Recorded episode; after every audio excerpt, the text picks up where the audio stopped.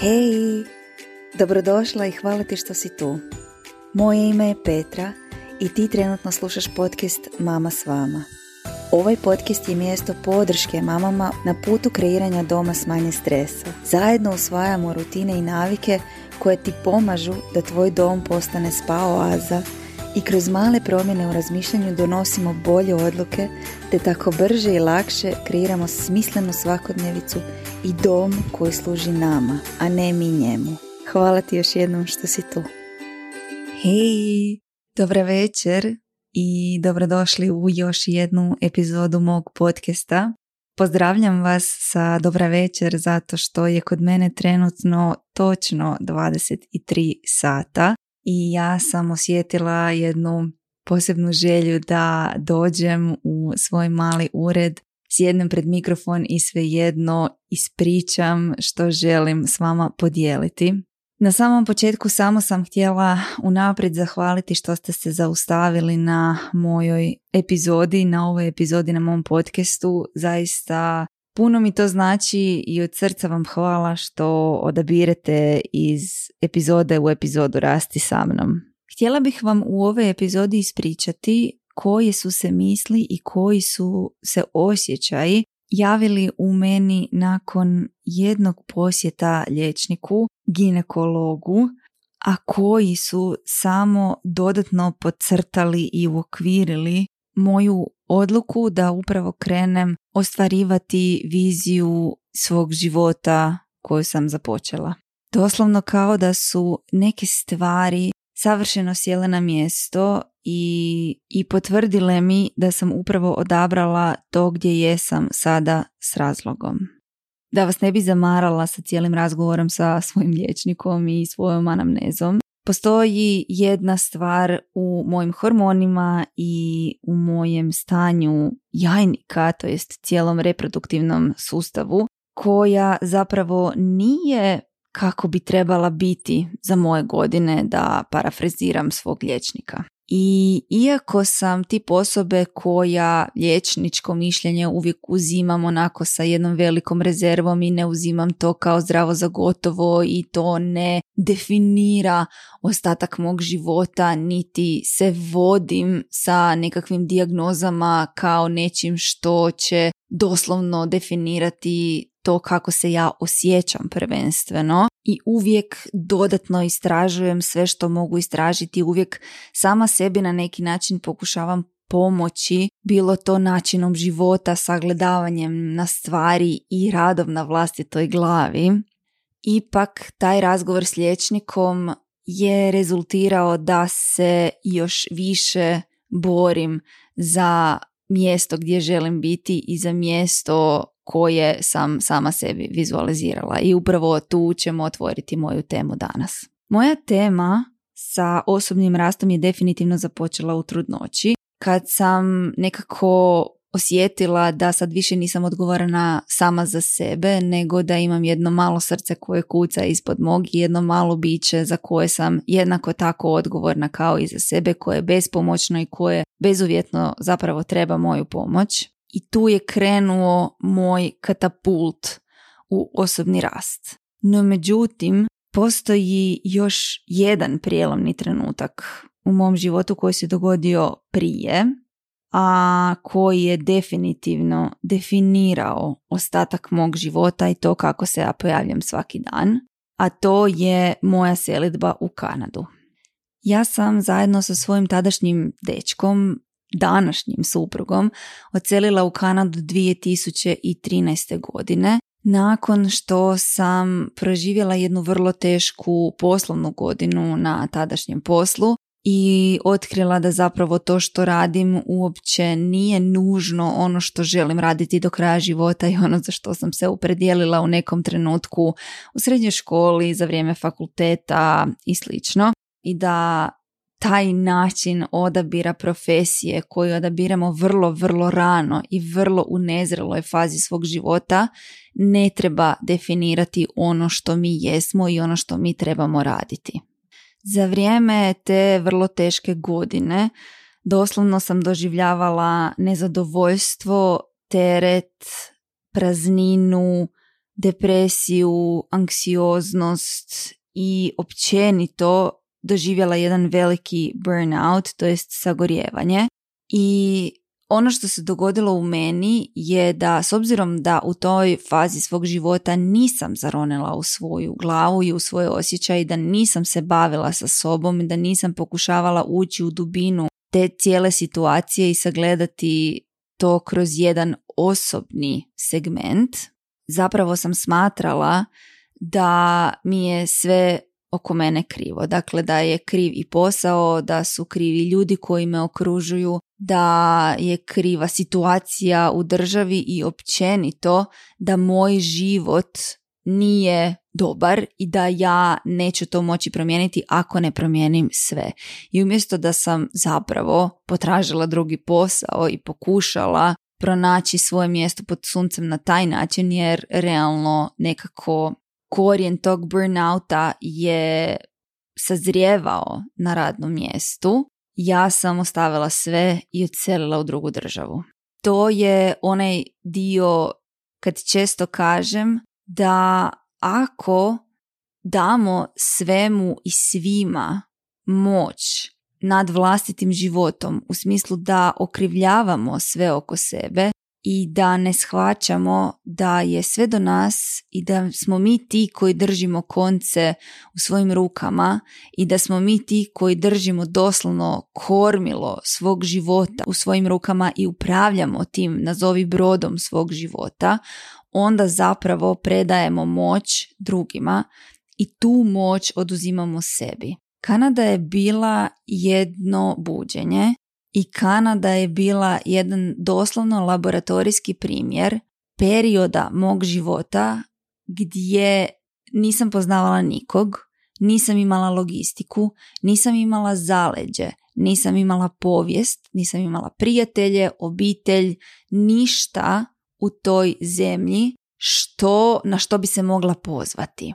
To je zapravo u suštini bio savršen primjer kretanja iz nule, ali koji je isto tako ostavio prostor za onaj čarobni dio saznanja da je sve na meni. Ja sam trebala pronaći posao, ja sam se trebala snaći, ja sam trebala pronaći gdje sam ja, ja, bez ikakvog drugog konteksta.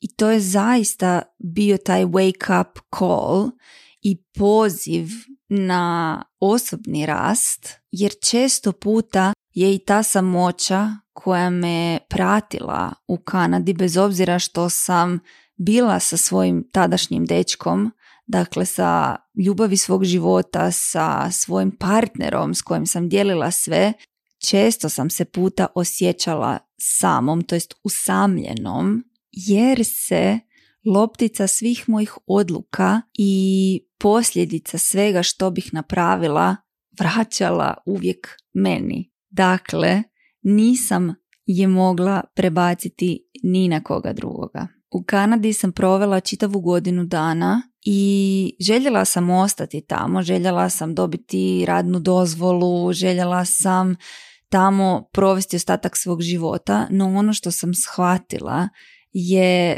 da zapravo meni nije trebala promjena države, meni je trebalo upoznavanje sa samom sobom i meni je trebao rad na sebi.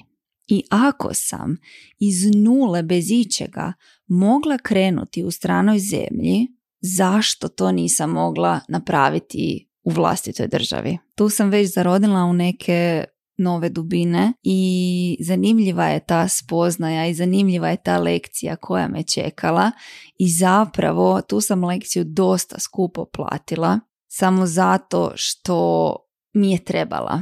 Trebalo mi je to da odem u Kanadu, trebala mi je ta promjena i trebalo mi je to kretanje iznova da bih shvatila da sve što sam zapravo trebala sam ja sama. I sada je već prošlo osam godina kako sam u Hrvatskoj i kako iznova pokrećem svoj život u jednom sasvim drugom smjeru od onog za što sam se školovala, od onog što se očekivalo od mene, od onog što sam ja mislila da ću ja raditi u svom životu, zato što sam konačno donijela odluku sama za sebe i pronašla nekako svoje mjesto čisto prateći osjećaj koji je validirao to što ja sada radim.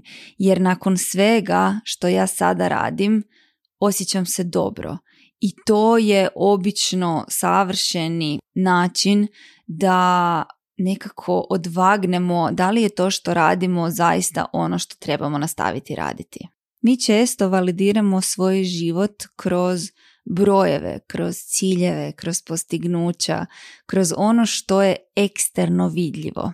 A zaboravljamo da je uspjeh često puta naš vlastiti osobni mir, da je uspjeh često puta to što nismo izgubile sebe u nekom procesu, da je uspjeh veliki, veliki uspjeh kad usprkos svemu, usprkos svim nedaćama, usprkos svim boljkama, usprkos tome što nas kao žene čeka jako puno svakodnevnog posla i što nas kao žene društvo kondicionira da moramo biti ovakve ili onakve i do neke godine imati obitelj, imati stan, biti samostalne, zarađivati, biti emancipirane i biti sve ono što zapravo je netko drugi nametnuo umjesto nas, uspijevamo znati tko smo i gdje idemo. Ili barem nastojati to otkriti. I taj proces je doslovno nešto na čemu si svaki dan trebamo čestitati, sama sebi.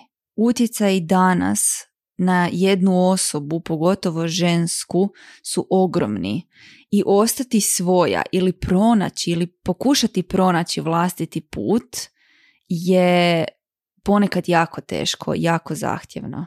I doslovno s vama mogu podijeliti na svom primjeru kako jedna žena koja radi full time posao sa strane gura svoj vlastiti biznis, ima dijete i sve zadaće koje imam u danu, svejedno se biram pojavljivati za sebe, svejedno biram razgovarati sa sobom, svejedno biram biti prisutna i usprkos, na primjer, sadašnjoj mojoj dijagnozi ne odustajem od svoje vizije.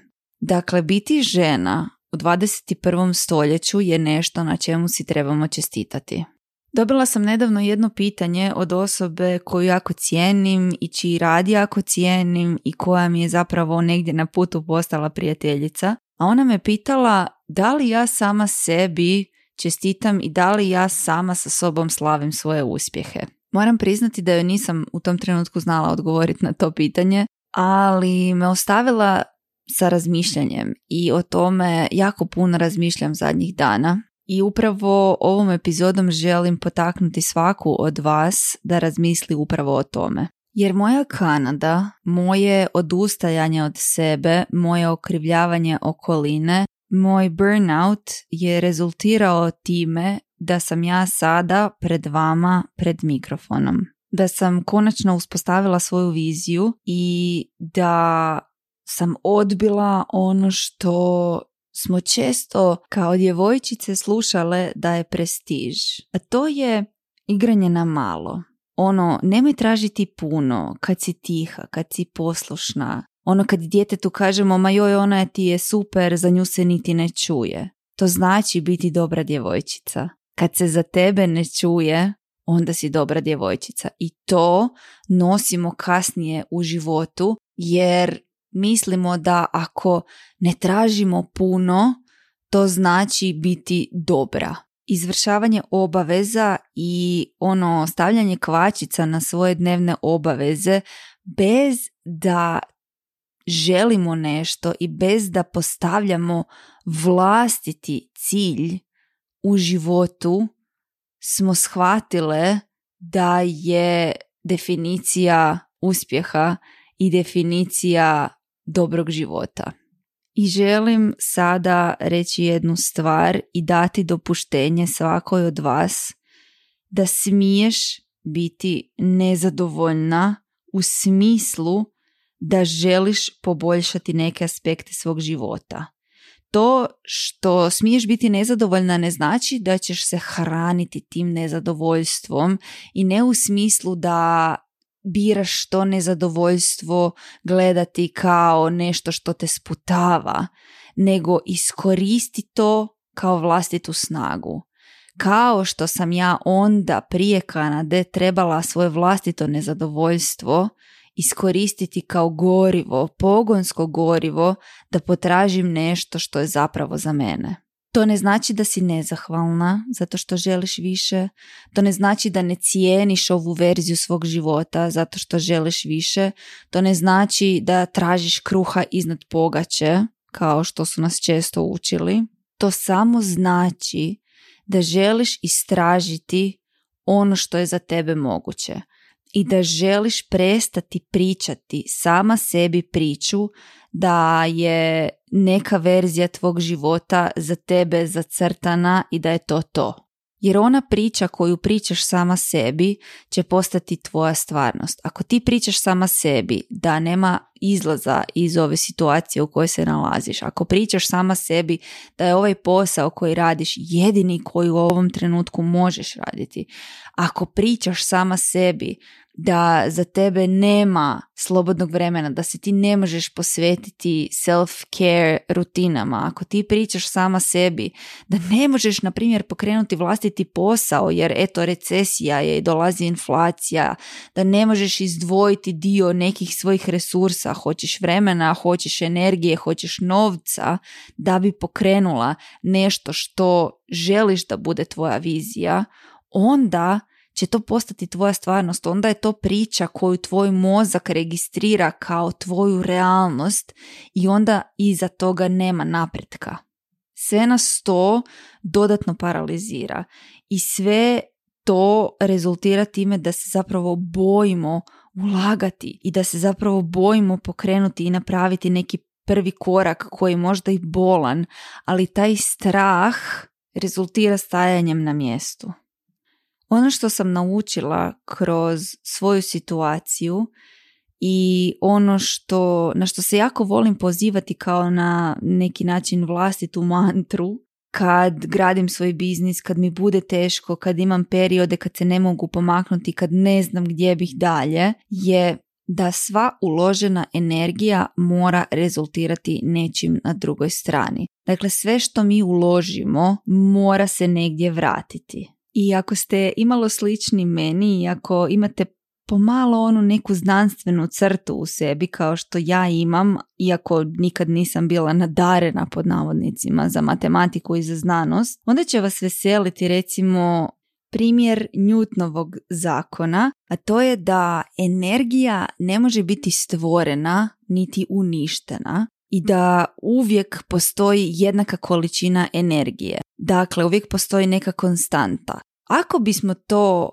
pretočile u ovaj primjer o kojem ja pričam, to bi značilo da negdje ta količina energije koju ulažeš u nešto mora izaći van, mora rezultirati nekom drugom energijom. To jest, ako ja ulažem energiju u svoju viziju i u svoje rezultati, u svoj cilj, ta energija se mora vratiti. To je doslovno čista fizika. Ili ako ćemo obrnuto, ako se stalno kočiš u ulaganju svojih resursa, ako kočiš tu energiju kod sebe, ako ne daješ van tu energiju, a često ju je puta teško definirati jer to nije uvijek metrički mjerljivo, to nije uvijek fizički vidljivo, onda ta energija se uvijek negdje koči i ta energija ne može imati svoj output. Ako blokiraš ulaganje svojih resursa, vremena, novca i vlastite energije, onda ne možeš očekivati da će ti se negdje vratiti. To je ono give to get. Dakle, život funkcionira na način daj i bit će ti dano. Isto kao i štednja novca. Štednja nije zarada novog.